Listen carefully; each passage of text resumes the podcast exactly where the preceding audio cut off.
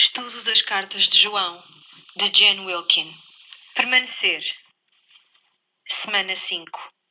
Praticar a justiça, perseguir o amor, possuir a confiança. Nas últimas semanas estivemos a ver os três testes que João propõe, as três maneiras de percebermos se de facto permanecemos nele e se outros também permanecem nele. O primeiro teste é, é o teste que devemos fazer a nós mesmos. Então, o primeiro de todos que João falou foi o teste da justiça. Será que praticamos mesmo tudo aquilo que Ele nos pediu para praticarmos, tudo aquilo que Ele nos pediu para fazermos? Será que lhe obedecemos porque o amamos? E depois o teste do amor. Se tu uh, amas a Deus e permaneces em mim, então tu amas os teus irmãos. E depois tivemos na semana passada o teste da verdade. Se permaneceres em mim, então vais acreditar que eu sou aquele que eu digo que sou. Então, aquilo que vamos ver acontecer esta semana e também nas próximas semanas é João a voltar a estas três ideias e expandir um pouco a, a explanação destas ideias. Ele não vai só expandir essas ideias, vai também dar-nos algumas maneiras de podermos eh, melhor ilustrar essas ideias. Ele vai contrastar esta semana uh, a injustiça com a justiça, o estarmos sem lei com o obedecermos à lei. Vai voltar também ao teste do amor e vai estabelecer o contraste entre, entre o, ódio e o amor. Na próxima semana vamos olhar para uma expansão do teste da verdade. Ele vai ajudar-nos a estabelecer o contraste entre a verdade e a mentira. E, e, o curioso aqui nas cartas de João é que nem sempre é muito fácil encontrarmos a transição de um assunto para o outro. Às vezes é um pouco difícil de discernir as diferenças. E na semana passada nós ficámos ali numa transição entre os versículos 28 e 29. E a razão pela qual nós paramos aí é principalmente porque ele termina no versículo 28 com esta ideia de, da importância de termos confiança em Deus. Esta semana vamos, vamos pensar um pouco mais, refletir um pouco mais sobre esta ideia de termos confiança em Deus. E por isso, nós começamos o estudo desta semana no versículo 29 do capítulo 2. E ele estabelece esta ideia. Se sabem que ele é justo, reconheçam também que todo aquele que pratica a justiça nasceu dele. Portanto, mais uma vez, João está a pôr em ênfase, está a querer que nós nos foquemos nesta ideia do conhecimento, ou do reconhecimento, neste caso. E aqui há uma nova ideia, que é a ideia do renascimento, do renascer de novo, que é introduzida nesta discussão que João propõe.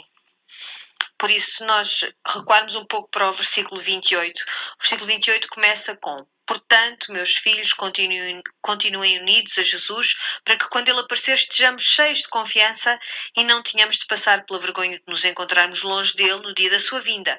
Se sabem que Ele é justo, reconheçam também que todo aquele que pratica a justiça nasceu dele.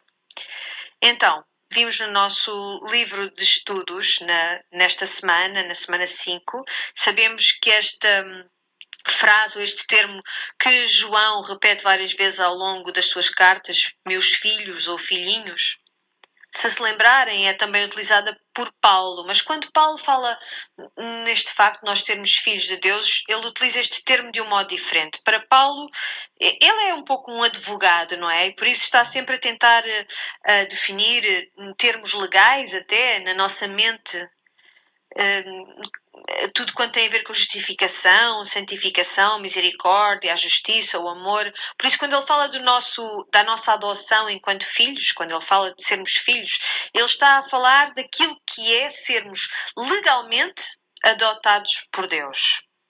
É, é a maneira mais comum dele falar sobre, sobre este assunto e, e de usar este termo filhos. Mas com João não é assim. Ele quer mesmo dizer os filhos nascidos naturalmente, geneticamente.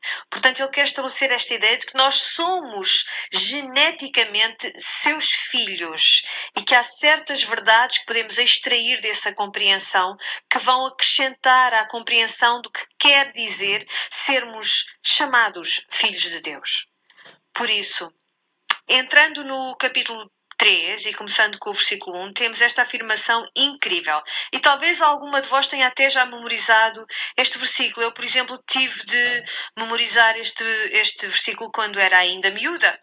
Teve uma canção que eu aprendi que era baseada neste versículo mesmo.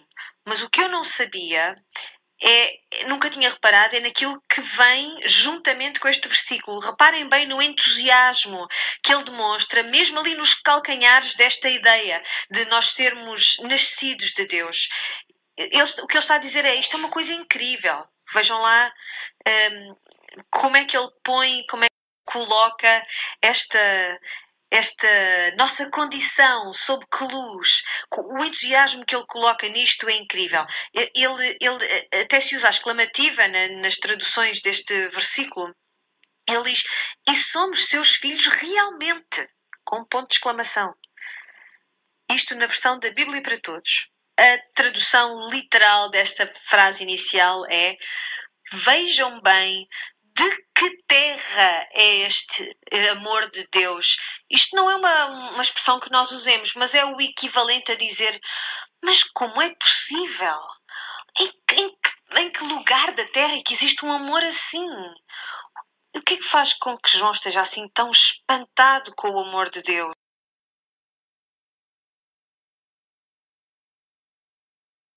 Funciona? Será que ele não vê que nós somos quem somos em relação uh, ao que nós já fomos?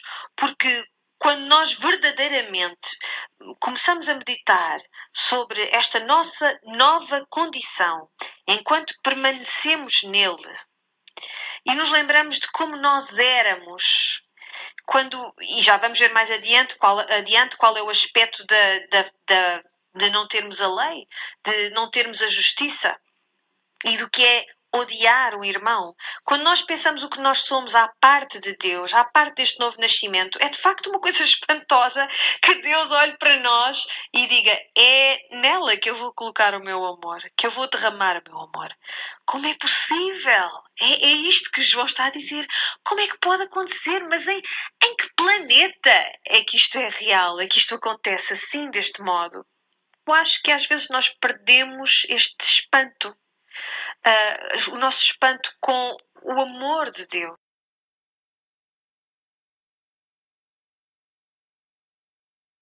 Tornamos-nos confortáveis com esta ideia de que eu sou sua filha e que ele é o meu papá, o meu aba pai. E nós paramos de nos maravilhar com o milagre de que um Deus Santo derramasse o seu amor sobre nós que nós temos de fazer é lembrarmos-nos constantemente, a nós mesmas. Eu acho que nós passamos muito tempo na, a, falarmos na nossa identidade em Cristo, a pensarmos na pessoa que somos agora com Ele, quem somos agora, quem somos agora. Especialmente as mulheres pensam muito nisto, mas também há valor em lembrar-te de quem tu eras. Porque quando nós paramos de nos, nos lembrar disto, esquecemos-nos também de termos este espanto que João tem. Como é possível? Mas em que planeta é que existe um amor assim? E é isto que nós temos de fazer enquanto filhas de Deus. E, e eu acho que nós devemos voltar a esta ideia muitas vezes. Lembrem-se que, quando João está a escrever esta carta, ele já é um ancião, é um velhote. E mesmo assim, depois de tantos anos a lidar com o Evangelho, ele era um jovem quando foi chamado por Jesus, ele ainda se espanta com o percurso, com, com a transformação. A mim, tu escolheste-me a mim, tu fizeste-me a mim, tua filha. Como é possível? Onde é que isso existe na, na Terra? Mas atentem aqui de novo para o, para o primeiro versículo. Vejam com que amor o Pai nos amou a ponto de sermos chamados filhos de Deus. Por que é que ele usa esta palavra especificamente, chamados filhos de Deus? Isto é uma palavra que indica especificamente que Deus nos reconhece publicamente como seus filhos. Se há mães ouvirem, eu quero que vocês pensem no pior dia que já tiveram enquanto mães. Um, por exemplo, um dia em que o vosso filho ou vossa filha vos humilhou publicamente, em frente de toda a gente, com maus comportamentos, enfim, à frente de uma quantidade de gente, deixou-vos ficar mal. Talvez até tenha sido quando eram pequeninos e andavam no, no jardim infantil uh, e um dia que o foram buscar, uma fase em que ele estava uh, naquela fase de, de, de, morder os outros que algumas crianças, uh, porque algumas crianças passam. E talvez vocês se tenham aproximado da porta e conforme se aproximam da porta vão pensando como é que terá sido o dia, como é que terá corrido o dia para o vosso filho uh, e vão fazendo uma oração silenciosa, pedindo a Deus, por favor, não deixes que o meu miúdo tenha mordido ninguém hoje. E conforme te aproximas da porta, é, é claro que eu não estou a falar da minha experiência pessoal, não é? Mas conforme te aproximas da porta, há outra mãe que está a, a ir buscar o seu filho, o seu filho precioso, e, e a auxiliar diz: ah, eu peço desculpa por esta marca que o menino tem no braço. É, é que há aqui um, um, um menino que morde. Tentar ser muito pacientes com ele e tudo mais. E tu pensas: Fantástico. E chegas-te à porta e a auxiliar pergunta: que, que menino é que veio buscar? E o que é que te apetece dizer? Não, não, não vim buscar ninguém, só vim aqui ver os meninos, são tão queridos. É claro que, que tu não queres reconhecer publicamente que o menino que morde, de quem aquela auxiliar estava a falar, é o teu filho. O que tu querias era poderes voltar no fim de tudo, quando já não houvesse lá mais ninguém, e poderes ir buscar o teu filho em paz. Nós somos o miúdo que morde no reino dos céus. Ok? Nós somos aqueles que causamos problemas, aqueles que tentam uh, alcançar a justiça, estão constantemente a não conseguir cumprir com todos os requisitos. E o nosso Deus não tem vergonha de te chamar publicamente sua filha. Ele não se envergonha de te reconhecer como a sua filha. Ele não tem vergonha de, de pôr o seu nome de família em ti. Nós somos a criança problemática e ainda assim Ele derrama o seu amor sobre nós. Como é possível? Por isso, João diz que nós uh, somos chamados filhos de Deus e depois maravilha-se com isso. E somos seus filhos realmente. E somos seus filhos realmente. E depois diz: é por isso que o mundo não nos conhece. Uma vez que não conhece a Deus. E, portanto, mais uma vez temos aqui este termo mundo, esta ideia do cosmos, do sistema mundial. Ele diz: a razão pela qual ninguém te percebe é porque também não o perceberam a ele. Por isso, que é que tu andarias por aí à espera de ser aceita e amada? Eu acho que os cristãos americanos estão a passar por uma, uma fase complicada. Estamos finalmente a perceber que já não temos uma cultura que valida a nossa identidade cristã. Estamos a começar a compreender agora aquilo que outros cristãos, noutros países, noutras culturas, já perceberam há muito tempo. Que isto que é que isto quer dizer que o mundo não nos conhece? Como é que, como é que, como é que o mundo reagiu quando Cristo veio? Uma das coisas mais espantosas uh, acerca da vinda de Cristo é que aparentemente é possível sermos uma pessoa sem pecado e andarmos por aí, pelo mundo fora, e termos gente tão consumida consigo mesmas e com a sua autopromoção que nem sequer reparam em, em 30 e não sei quantos anos que tu não tens pecado. É assim, nós somos assim, somos mesmo assim egocêntricos. Nós, nós, eles não o conheceram, eles não perceberam quem é que ele era. E não vão perceber quem é que tu és quando és filha do mesmo pai que Jesus era. A razão pela qual o mundo não nos conhece é porque não o conheceu a ele. Versículo 2, queridos amigos, agora somos filhos de Deus, mas aquilo que havemos de ser ainda não é totalmente claro. O que sabemos é que quando Jesus aparecer, havemos de ser iguais a Ele, porque havemos de o ver tal como Ele é. Todo aquele que tem esta esperança purifica-se para ser puro como Ele. Ora bem, no, no, no caderno de estudos, na, no estudo desta semana, eu pedi que olhassem para outros versículos que, que se pretende que clarifiquem um pouco esta ideia do que vai acontecer quando Cristo voltar, quando ele regressar, toda esta transação entre um corpo, o corpo de agora e o corpo redimido. E, e acho acho que posso dizer que provavelmente não se sentiram muito esclarecidas ou não percebemos assim tão bem o que é que vai acontecer. Se calhar até acharam esta, esta era a pior pergunta que ela podia colocar. Isto não está nada claro para mim. O que é que é isto termos um, um corpo espiritual? Mas escutem, João também não compreende isto completamente. Há, há outras traduções deste versículo 2 que dizem: Amados, nós somos os filhos de Deus agora, por outras palavras, agora temos uma realidade presente que, que, em que somos seus filhos. Já ouviram aquela ideia do já e ainda não da nossa salvação? Por isso, há coisas que já são verdade e há coisas que ainda não são, estão a tornar-se verdade. E por isso nós já somos salvas, mas estamos a tornar-nos santas. Já somos suas filhas, mas ainda não sabemos como é que vai ser no futuro. Por isso há traduções que dizem aquilo que nós seremos e aquilo que ainda não é aparente ainda não se fez conhecido. Por isso mesmo João está a debater-se com esta ideia de como, será no futuro. Ele não tem a certeza do que é que tudo isto quer dizer, mas o que ele diz é isto. Mas sabemos, é isto, isto é que nós sabemos, que quando Jesus aparecer, havemos de ser iguais a Ele, porque havemos de o ver tal como Ele é.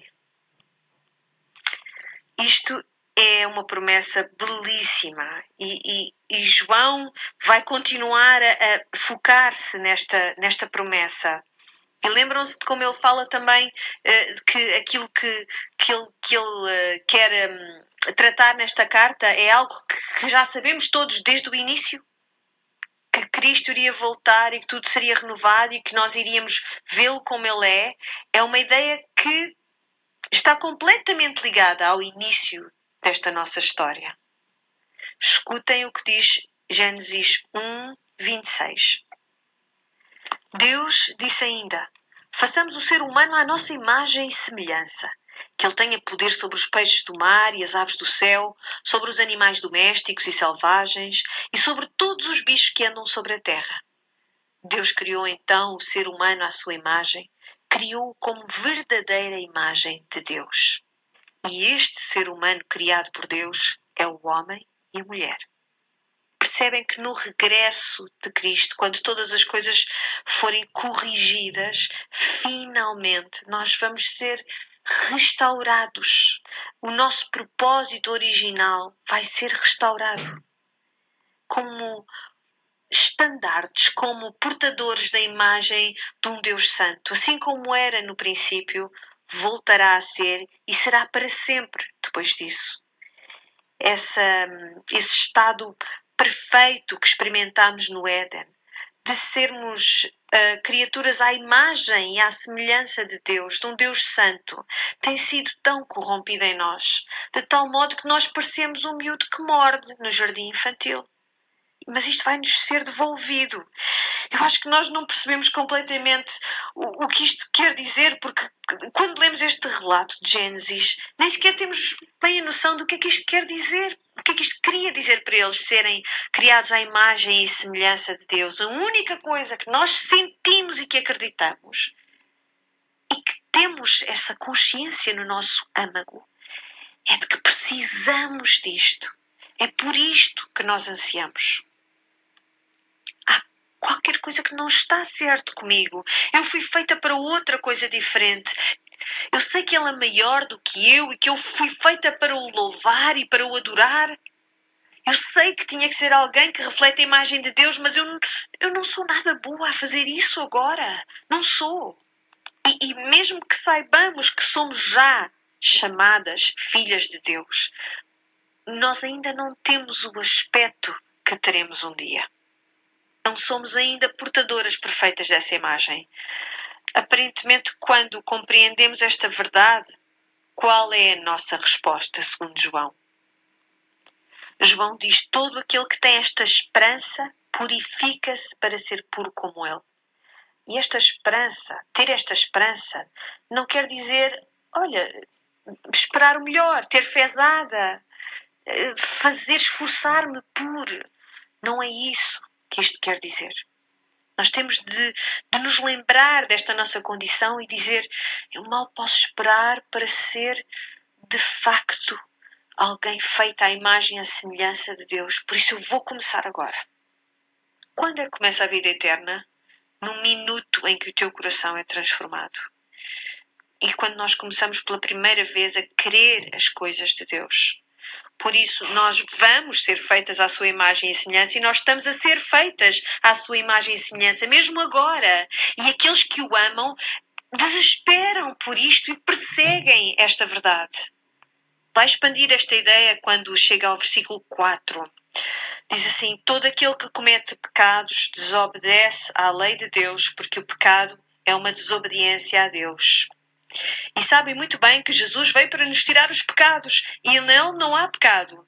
Todo aquele que permanece nele não peca, e todo aquele que peca não viu nem o conheceu.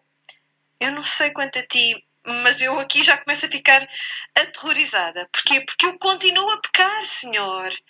Eu sei que eu continuo a pecar, eu sei que eu estou a fazer isto. Por isso, por isso é que eu vos pedi esta semana para eh, tomarem o vosso tempo, olharem com atenção para esta questão. Porque se olharam para a vossa para a definição de prática no dicionário, como eu vos pedi, não sei o que é que diz a vossa, mas a minha diz fazer de algo um hábito diário.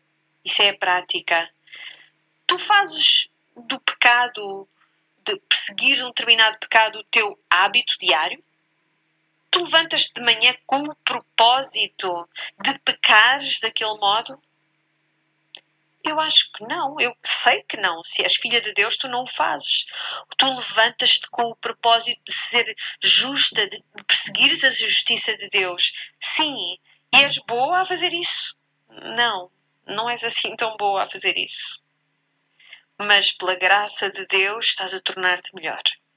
E para aqueles que não têm, não são crentes já há muito tempo, talvez seja difícil olhar para trás e conseguir aferir as diferenças. Será que talvez se perguntem qual é a diferença, Senhor? Sou, sou diferente como? Deixei de dizer palavrões, ah, ou se calhar até não deixei ainda, mas, mas ainda há esperança. Mas se calhar é só isso que tu tens. Demora tempo demora tempo. Eu acho que é muito significativo que, que tenhamos um ancião, um velhote, a escrever sobre estes assuntos. Eu já sou crente há muito tempo, era miúda quando recebi a salvação. Vamos dizer que foi há uns 35 anos. E há tantas coisas que eu continuo a fazer 35 anos mais tarde. Mas também consigo olhar para isso e, perceber eu já não as faço do mesmo modo que as fazia. E quando o faço, isso entristece-me tanto, mais e mais, com cada ano que passa. Eu acho que o que nós pensamos é que eventualmente já não me vai custar tanto e, e enfim, vai parar de, de ser difícil lidar com esse pecado. Mas nós sabemos que não paramos de batalhar contra o pecado até que Cristo regresse de facto. A batalha não, não cessa. E, e, e aí nós seremos finalmente conformes à sua imagem e sabemos que queremos ser purificadas assim como Ele é puro e fazê-lo bem. Mas temos então que fazer desta desejar a justiça ou perseguir a justiça um, um hábito diário.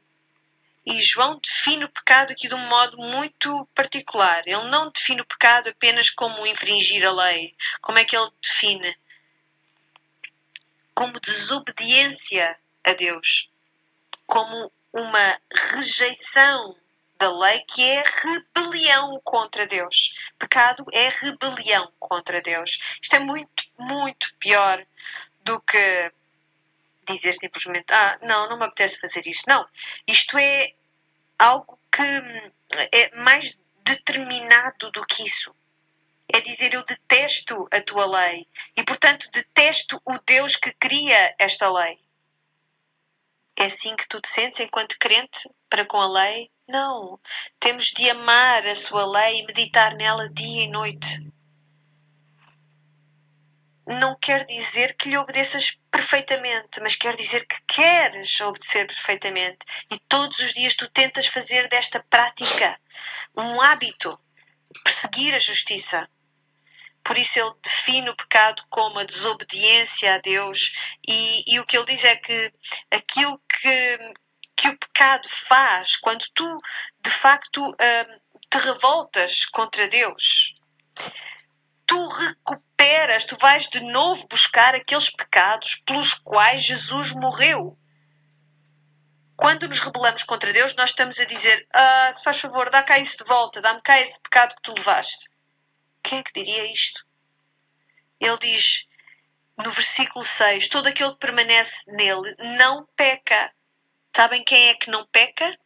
Aquele que permanece nele, aquele que o conhece. E mais uma vez, no versículo 7, ele, ele tem aquele tom pastoral: Meus filhos, não se deixem enganar por ninguém. Todo aquele que pratica a justiça é justo tal como Cristo é justo. Todo aquele que peca pertence ao diabo, porque o diabo pecou desde o princípio. Agora que estamos a fazer este estudo, sabemos que este, esta frase, desde o princípio, é algo que, que é recorrente, é uma frase recorrente aqui nas cartas de João. Está sempre a voltar esta ideia, desde o princípio já era assim. Está sempre a dizer, tem sido sempre assim. Houve sempre tentação. Satanás sempre andou à nossa volta. Ele sempre foi um predador. E mesmo na história de Caim e Abel, da qual vamos falar daqui a uns minutos. E depois ele continua. E o Filho de Deus manifestou-se precisamente para destruir as obras do diabo. E eu digo amém a isto. Então, por que isto continua a ser um problema para mim? Senhor, o que é que aconteceu na cruz, afinal? Por que é que eu continuo a lutar com o pecado se tu vieste para destruir as obras de Satanás? Ele não foi destruído na cruz? E a resposta é sim. Ele foi. E, e em última análise, será. Até ao regresso de Cristo e a consumação de todas as coisas, nós ainda estamos a lidar com o pecado, a lidar com a tentação, mas a cruz efetivamente assegurou que estas coisas, esta situação é temporária. E eu acho que nós perdemos vista disto. Acho que muitas vezes escorregamos para esta mentalidade dualista, em que de um lado está o diabo, do outro lado está Deus, e, há, e estão acirrados um contra o outro. E como é que será que vai ser o resultado final desta luta, deste conflito? Mas já perceberam que Satanás é um ser criado? Portanto, isto quer dizer que o pecado que é, eh, ao fim e ao cabo, um, um produto uh, de um ser criado, assim como nós, que também somos seres criados, e também produzimos pecado, e portanto, sendo seres criados, somos finitos, não é? Por natureza. Isto quer dizer que o pecado também é uma coisa finita. Há uma, uma quantidade, uma porção quantificável de pecado que acontecerá, mas depois já não haverá mais. Acabará. O pecado não é infinito. Eu gosto muito de ouvir isto, porque eu acho que às vezes nós deixamos que este pensamento de que o pecado é tão grande, é tão inultrapassável, que ele torna-se maior do que Deus. Mas Deus é maior do que o pecado. E como vamos ver daqui a poucos minutos, ele também é maior que o nosso coração. Por isso, o diabo pecou desde o princípio, o Filho de Deus manifestou-se precisamente para destruir as obras do diabo. Portanto, ele já o fez e vai continuar a fazê-lo. Versículo 9: Todo aquele que nasceu de Deus não comete pecado, porque nele permanece a semente de Deus. Não pode pecar, porque nasceu de Deus. Por isso, cá vamos voltar a esta questão biológica, esta imagem do filho biológico. Ninguém que tenha nascido de Deus pode praticar o pecado. E escutem, a semente, a semente de Deus permanece nele. E esta palavra semente, sabem qual é a palavra utilizada no original? É a palavra esperma. S-P-E-R-M-A. Não vale a pena ficarem, ficarem aflitas com esta palavra. Somos todas adultas, sabemos todas o que isto quer dizer, não é? Mas pensem nesta ideia da semente. Qualquer semente no mundo, o que é que ela contém? Que informação importante contém qualquer semente? Contém um código genético. Por isso, aquilo que nós vemos aqui é uma imagem belíssima de um Deus que tem um código genético e esse código genético foi depositado em ti.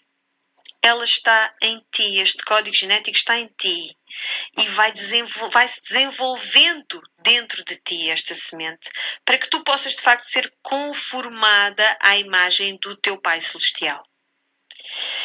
Bem, nós vemos isto com os filhos biológicos constantemente, mesmo quando são bebés no berço, nós começamos imediatamente a olhar para as carinhas e pensar, ah, é parecido com o avô assim assim, ou, ou a tia não sei quantos, e dois anos mais tarde, ah, não se parece nada com o avô assim assim.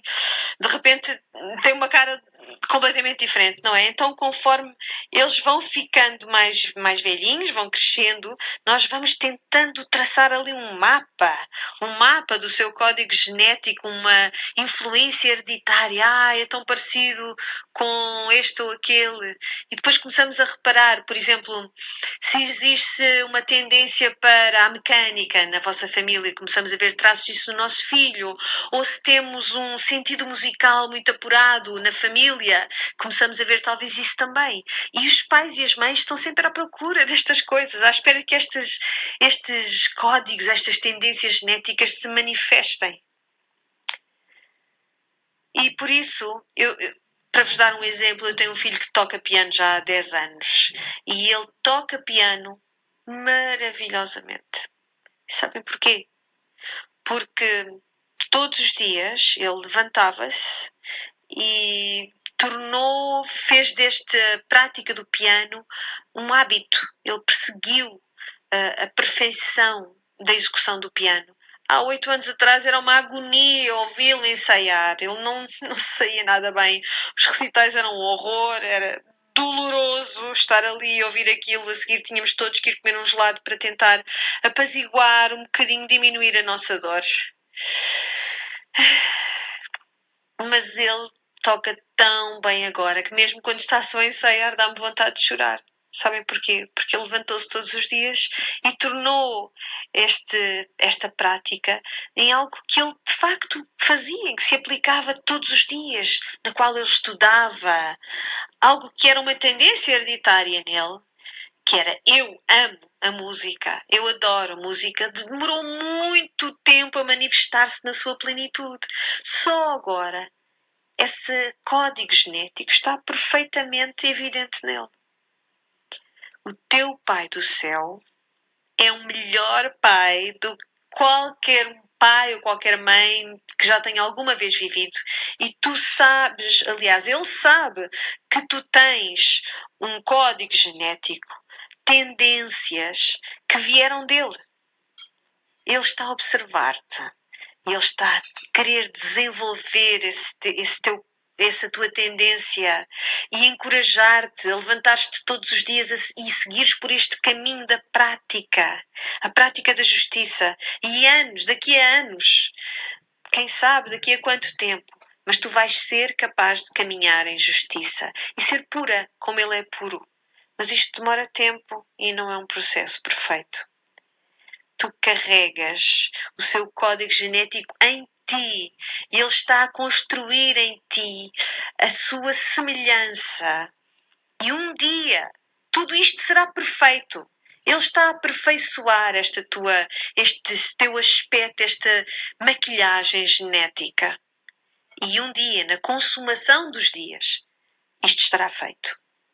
Por isso, quando ele diz que não podemos continuar a pecar se somos nascidos de Deus, é isto que quer dizer. Sim, é, é possível que continues a cair nesta ou naquela tentação, mas em, em última análise, esse pecado não tem hipóteses nenhumas de perseverar na tua vida, porque tu vais começar a odiar mais e mais esse pecado. como o meu filho começou a odiar cada vez mais as suas falhas quando praticava o piano. Mais e mais até que os erros desapareceram na sua execução. E quando nós pensamos em lidar com o pecado na nossa vida, nós eh, temos uma certa tendência a tornar-nos complacentes com o pecado, não é? Contentamos-nos com praticar menos aquele pecado. Em vez de desejar que este pecado seja completamente erradicado das nossas vidas. Alguém mais aqui chegou a esse ponto?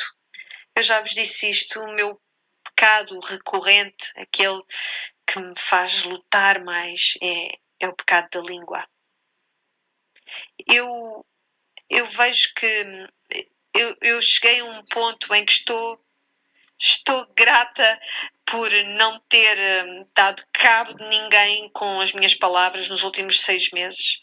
Em vez de continuar a orar, Senhor, submete a minha língua por completo a ti. Por isso eu acho que só porque nós sabemos que nesta vida não é possível erradicar por completo o pecado de nós, às vezes podemos parar de lutar contra este pecado. Se calhar às tantas já só pedimos a Deus, Senhor, faz com que eu peque menos. Só para não ser tão embaraçoso para mim, tão doloroso para as pessoas à minha volta. Eu acho que aquilo que a Escritura nos diz quando fala em praticar e perseguir a justiça é, é que nós devemos orar Senhor, ensina-me a odiar continuamente, permanentemente este pecado e a odiá-lo tanto até ao ponto de que eu desejo, assim como tu desejas, erradicar por completo este pecado da minha vida. É, é, um, é uma mentalidade diferente do que apenas pecar menos. Por isso ele diz no versículo 10: A diferença entre os filhos de Deus e os filhos do diabo é esta: Todo aquele que não pratica a justiça e nem ama o seu irmão não é de Deus. Este é o próximo pensamento que ele introduz. Nem ama o seu irmão. Versículo 11 vai continuar a martelar esta ideia de temos de amar os nossos irmãos. Diz ele: A mensagem que ouviram desde o princípio é esta. Amemo-nos uns aos outros, não como Caim, que era do maligno e matou o seu irmão. E porquê que ele o matou? Porque as suas ações eram más, ao passo que as do seu irmão eram justas. Não se admire, irmãos, se os do, que são do mundo vos odeiam. Ok, vamos parar aqui. Se olharam para a história de Caim e Abel esta semana, o que é que se passava aí? Quando lemos esta história, vemos que Caim trouxe alguns dos frutos da sua colheita a Deus e Abel trouxe uh, o seu gado sem mácula a Deus e, e às vezes há pessoas que dizem ah, é porque o que Deus queria era um sacrifício de sangue prefere os sacrifícios de sangue. Não, não é isso que estava a passar. O que se passa é que quando chegou a altura de oferecer esses sacrifícios, Caim não traz o seu melhor. Ele dá uma parte da sua colheita, uma parte daquilo que, que lhe chegou. Por isso, aquilo que ele oferece a Deus é uma obediência parcial e relutante uma obediência ao seu Pai Celestial que não é de coração. E quando Deus rejeita o seu sacrifício, o que é que ele faz? Torna-se ciumento do seu irmão e começa a a pensar em como é que há de matá-lo e chega de facto a matá-lo. E é deste modo que o ódio sempre surge e se desenvolve nas nossas vidas. Transforma-se em ciúme e é provável que não decidamos enfiar uma faca uh, na, no pescoço de outra pessoa, mas há muitas mais maneiras de odiares e de matares alguém contra o caráter dessa pessoa, por exemplo, no nosso discurso, quando falamos dessa pessoa. Mas em última análise, se o ódio e, o ciúme uh, são deixados para crescer e desenvolver a seu belo prazer, eles de facto tornam-se em pensamentos homicidas e ações homicidas. Por isso, a história de Caim é muito instrutiva para nós, mas temos de compreender aquilo que, que João está aqui a falar. Quem são os nossos irmãos? Tenho a certeza que chegaram à, à resposta certa uh, quando eu vos coloquei esta pergunta na, no caderno de estudos, nesta semana. Nossos irmãos são os nossos crentes. Ele está a falar de como é que nós somos conhecidas enquanto verdadeiras crentes? É quando mostramos amor àqueles que são também nossos irmãos na fé. Aquilo que eu não quero que vocês ouçam, no entanto, quando ouvem algo assim, é, é, é que João está a dizer: não é preciso amares ninguém que não seja crente. Que é isto que nós fazemos, não é? Começamos a tentar encontrar onde é que está aquela linha tenue que divide uma coisa da outra e vamos encostando mais, o mais possível no nosso comportamento à possibilidade de fazermos outra coisa que não amar. Não. Tu és chamada para amar o teu vizinho, o teu próximo, como a ti mesma. Mas há um amor especial que nós devemos mostrar aos nossos irmãos e irmãs na fé. Por que é que nós temos que ser lembradas disto?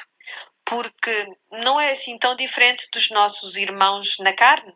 As pessoas que são mais próximas de nós, as pessoas que nós deveríamos amar mais e de um modo mais natural, são aquelas que muitas vezes eh, acabam por ser vítimas dos nossos maus desejos. Tomamos aproveitamos-nos delas, competimos com elas, tentamos parecer melhores do que elas. Eu não sei como é que foi que tu cresceste, uh, que tipo de ambiente tinhas em casa, mas eu cresci num lar em que havia muita competição entre irmãos e irmãs. Muita! Basicamente, uh, nenhum de nós queria que o pai ou, mãe, ou que a mãe saíssem de casa e nos deixassem só uns com os outros, porque de certeza que ia surgir um grande conflito. Mas não foi neste tipo de lar que o meu marido cresceu. Ele e a minha cunhada tinham um relacionamento incrível, incrível ao crescer. Ao crescerem juntos, que eu, eu tive mesmo de ver para crer. Por exemplo, quando olhava para as fotografias de família, via as fotografias dos dois quando andavam na escola secundária e, e de mãos dadas na Disneylândia quando foram lá em, em família. E até houve uma vez em que o meu marido levou a irmã ao baile do, da escola secundária, porque ela não conseguia encontrar um par. Desculpa, cunhada, mas era assim. Ele levou-a ao baile. Isto era uma ideia completamente estranha para mim, porque entre mim e os meus irmãos era pancada sempre, havia sempre pancada não era nada disto que nós tínhamos a crescer, mas porque eu vi isto modelado à minha frente, não é? Entre o meu marido e a minha cunhada, e eles continuam a ser muito próximos, nós tentámos então cultivar este tipo de sentimento uh, na nossa casa. Por isso, aquilo que eu já tenho percebido ultimamente é que não há amizade mais doce do que a amizade que é partilhada entre duas pessoas que partilham a, me mesma hereditariedade. É este tipo de amizade que nós somos chamados a ter no corpo dos crentes de cada vez que eu vejo os meus filhos defenderem-se uns aos outros quando alguma coisa acontece, quando alguém de fora ataca este ou aquela, ou quando os vejo a celebrar uma vitória, um sucesso que o outro teve, em vez de quererem ainda promover-se e, e tripudiar sobre o falhanço do outro, primeiro que tudo eu sinto uma pontada no coração, porque me lembro bem de como eu tenho de continuar a lutar contra mim mesma e aquilo que eu sinto às vezes em relação não só à minha família natural, mas também a outros crentes e tenho que continuar a lutar contra isto. Mas também sou lembrada de quão importante é que aqueles entre nós que partilham a mesma hereditariedade espiritual se relacionem uns com os outros com bondade, colocando-se uns aos outros acima de si mesmos, celebrando as vitórias de cada um e suportando uns aos outros nas nossas perdas e, e não sentindo a necessidade de triunfar sobre os outros. E é claro que o nosso exemplo mais importante uh, para este tipo de comportamento é o primogênito, o nosso Jesus, Ele mesmo aquilo que vemos no versículo 16, este contraste que nos é dado aqui. Eis como nós podemos saber o que é o amor.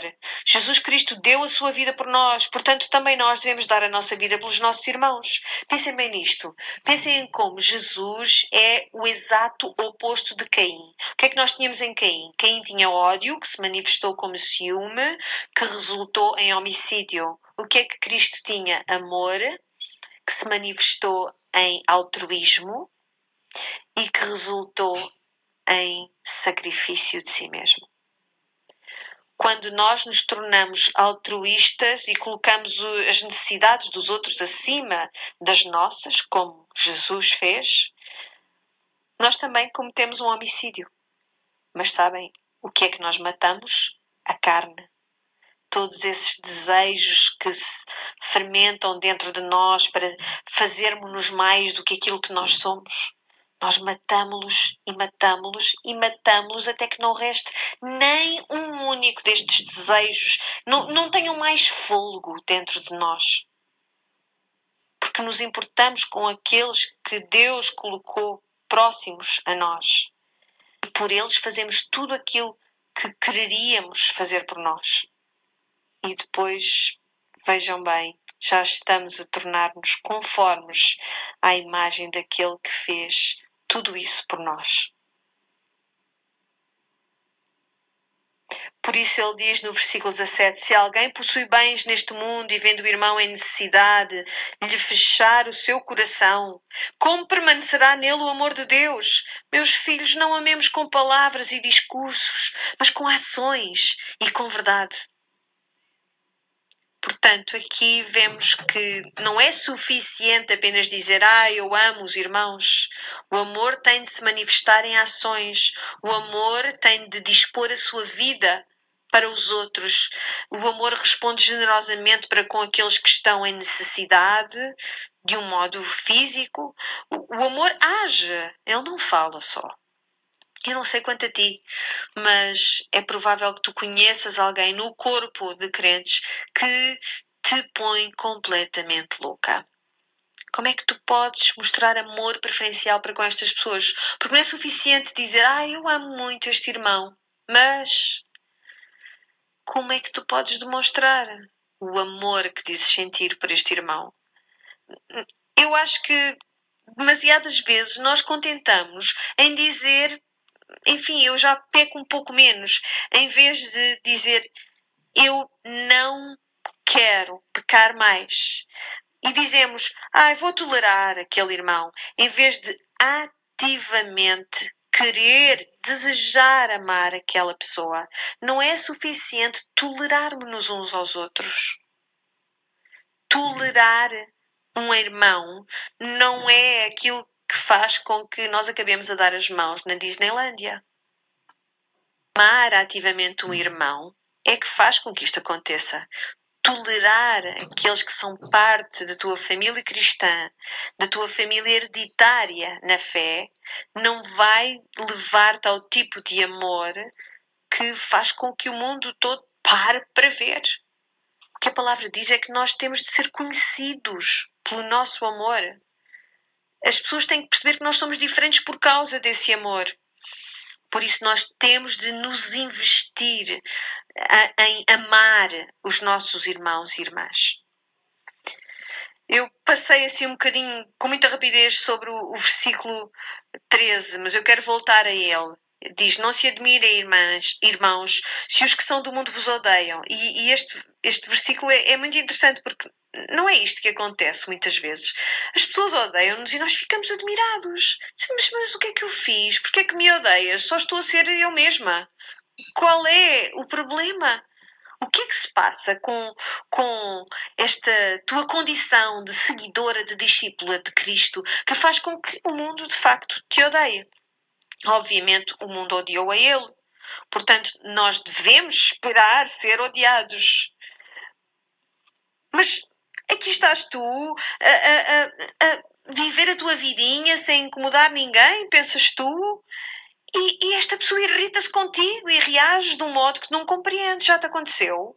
Mas quando tu és uma pessoa que persegue a justiça, quando és uma pessoa que faz desta perseguição da justiça um hábito, mesmo que tu não estejas a fazer isto para esfregar as tuas ações na cara das outras pessoas, as pessoas vão sentir-se julgadas por ti.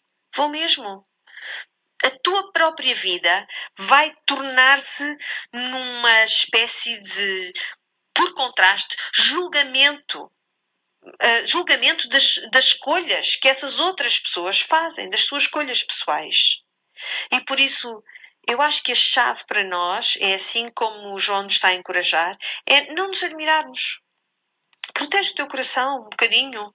Reconhece que isto vai te acontecer e, e fica preparada. Está preparada para perseguir sempre, mesmo assim, a justiça. Tens de o fazer. É para isto que tu és chamada. E eu vou dizer-vos outra coisa. Certifica-te que não tenhas, não te tenhas disposto a julgar os outros através destas tuas boas ações, porque só tu saberás se as tuas ações de justiça são, são feitas para seres admirada pelos homens ou por Deus. Mas não te admires quando o mundo te odiar. Eles odiaram a ele e ele esteve sempre certo e fez tudo bem. Por isso, para voltarmos onde nós estávamos, no versículo 17: Se alguém possui bens neste mundo temos de dar, temos de agir. E versículo 18: Meus filhos, não amemos com palavras de discurso, mas com ações e verdade. E no 19: Desta maneira sabemos que somos da verdade e que a nossa consciência se pode sentir tranquila diante de Deus. Quem é que precisa de ser assegurado, tranquilizado neste ponto? Eu preciso, porque por esta altura eu já estou a passar em revista na minha mente a quantidade de gente que eu detesto no corpo de Cristo. E eu sou muito má a perseguir a justiça. Eu ainda estou no primeiro ano das lições de piano. Por isso, como é que, como é que como é que Deus vai continuar a chamar-me sua filha? Não pode ser, isto é demasiado bom para durar. Mais cedo ou mais tarde, ele vai perceber mesmo quem eu sou e para ele, ele vai parar de fazer todas estas coisas por mim, ele vai desistir de mim. Mesmo que eu queira permanecer dele, ele vai decidir que mudou de ideias e já não quer permanecer em mim. Por isso, aqui João uh, diz: esperem lá, esperem lá. Desta maneira sabemos que somos da verdade e que a nossa consciência se pode sentir tranquila diante de Deus. Se o nosso coração nos acusa, ou seja, a cada 10 segundos, Deus é maior do que o nosso coração e conhece tudo. Por isso, eu tenho, já sou casada há 20 anos. O, o, meu marido não acha que eu sou a pessoa mais espantosa do mundo. Se ele estivesse aqui esta noite, ele não, não ia ficar aqui à minha espera que eu acabasse o estudo para me dizer quão incrível eu sou. Ia ficar animadíssimo por ter a oportunidade de falar comigo esta noite. Ou, ou se calhar até, até ia ficar entusiasmado com essa perspectiva, porque ele gosta de falar comigo e, e gostamos de estar juntos. Mas ele vê-me no meu pior. E por isso, ele até acha que eu sou maravilhosa, mas também sabe coisas sobre mim que nem toda a gente sabe. Por isso, ao fim de 20 anos, eu só quero dizer, por favor, marido, fica, fica aqui. Não vás a lado nenhum, não te afastes de mim, ama-me apenas. E ele é é muito bom a tranquilizar-me. Está-me sempre a dizer: Eu amo-te, eu não vou a lado nenhum, eu estou aqui mesmo. Eu estou a aprender a ter confiança nesta relação ao longo dos anos. A cada ano eu confio mais, porque esta pessoa sabe tudo o que é bom e tudo o que é mau sobre mim. E mesmo assim ele diz sim, e diz sim, e diz sim, e diz sim.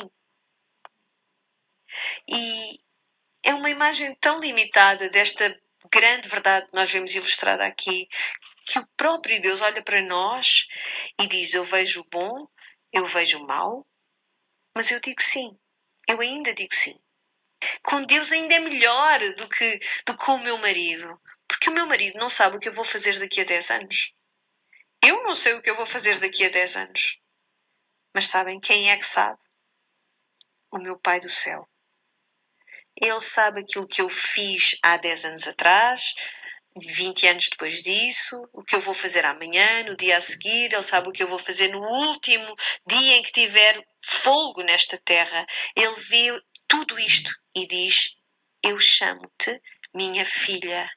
Eu pus a minha semente em ti e eu vou fazer crescer em ti e desenvolver-se a minha imagem. Fim. Tu não podes deixar de permanecer nele. E essa é a fonte da nossa confiança. Ele é maior do que o nosso coração, porque o nosso coração condena-nos e ele sabe todas as coisas. Como é que tu podes dizer que tu tens informação que te deixa ficar mal perante Deus? Ele é que tem toda a informação sobre ti.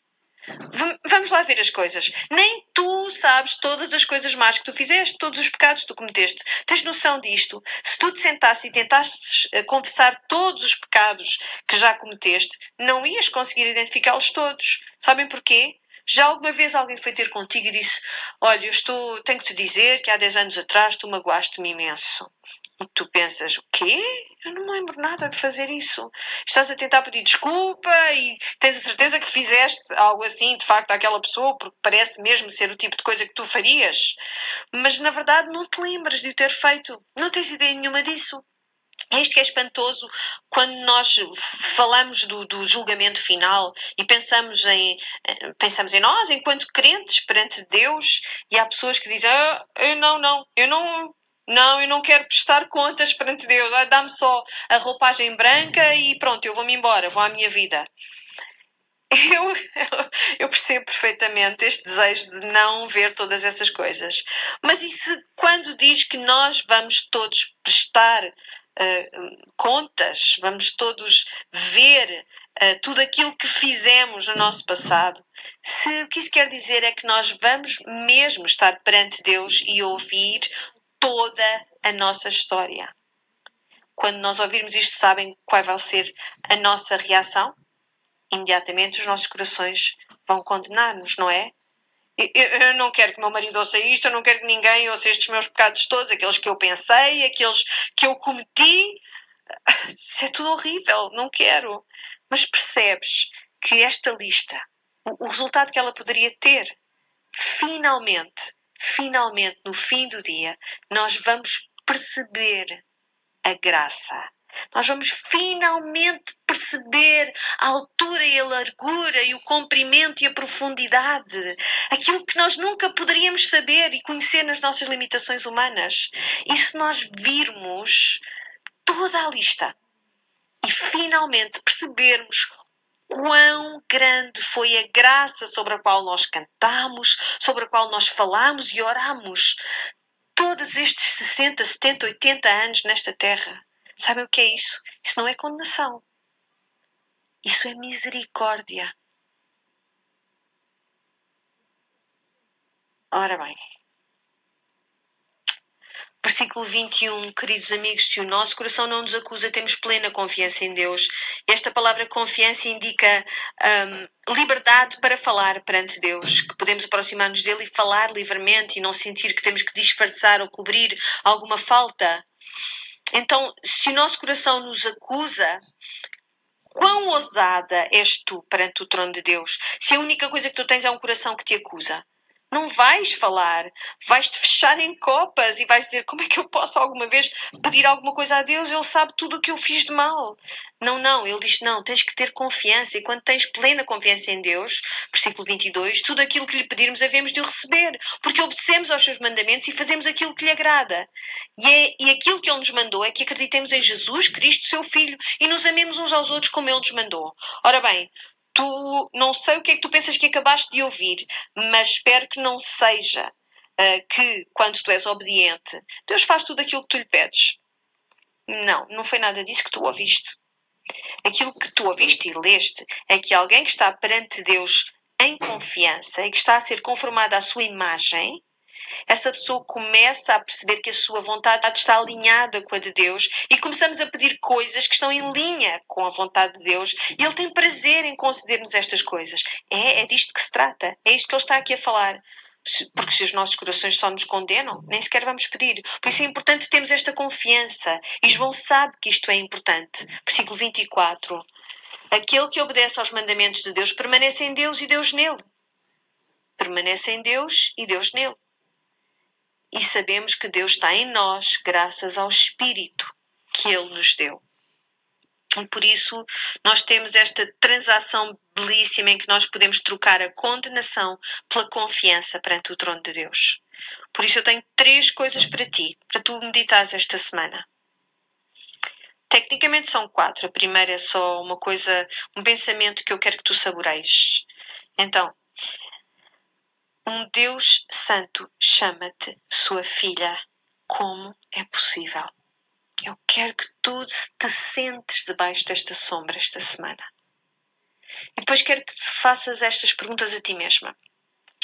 Há alguma área na tua vida na qual tu tens contentado em pecar menos em vez de parar de pecar? Eu quero que tu ores esta semana para que o Senhor te dê a convicção profunda deste pecado, para que tu possas entristecer-te com ele e perceber que este pecado é homicídio. A segunda coisa que eu te quero pedir ou perguntar é se há uma pessoa no corpo dos crentes que tu tens, tens tolerado apenas em vez de amado ativamente. Como é que tu podes começar a amar esta pessoa ativamente esta semana? A última coisa é isto. Será que é um pecado repetitivo que tem o jugo sobre ti? Ah, tens sentido muita condenação por causa deste pecado? Qual é esse pecado? Como é que o conhecimento de que Deus conhece todos os minutos e segundos da tua existência e sabe que este pecado, conhece todas as circunstâncias em que ele apareceu no, no passado, no presente e no futuro e ainda assim te chama sua filha. Quer que tu tenhas confiança para te aproximares do seu trono com ousadia. Eu oro para que o Senhor fale com todas nós sobre estas coisas, assim como Ele tem falado comigo esta semana. Eu disse, Senhor, quando é que, quando é que eu vou poder apresentar um estudo que não dê cabo de mim? Mas, na verdade, eu não quero que o estudo não dê cabo de mim. Vamos todas continuar a morrer para nós mesmas até nós sermos verdadeiramente, completamente vivificadas, vivificadas e conformadas à sua imagem. Vamos orar. Pai do céu, nós agradecemos-te pela misericórdia de nos mostrares o nosso pecado. Nós oramos para que nós não nos afastemos dessa exposição, mas que demos as boas-vindas no nosso coração, como parte do processo. Este processo de tornar, de fazer da perseguição da justiça uma prática, um processo em que aprendemos a amar os nossos irmãos, uma parte do processo de ganhar confiança perante ti em vez de condenação. Obrigado, Senhor, porque tu és maior que o nosso coração e tu conheces todas as coisas. Ensina-nos, Senhor, a confiarmos em ti como excelente Pai que nos chama suas filhas. No nome de Jesus. Amém.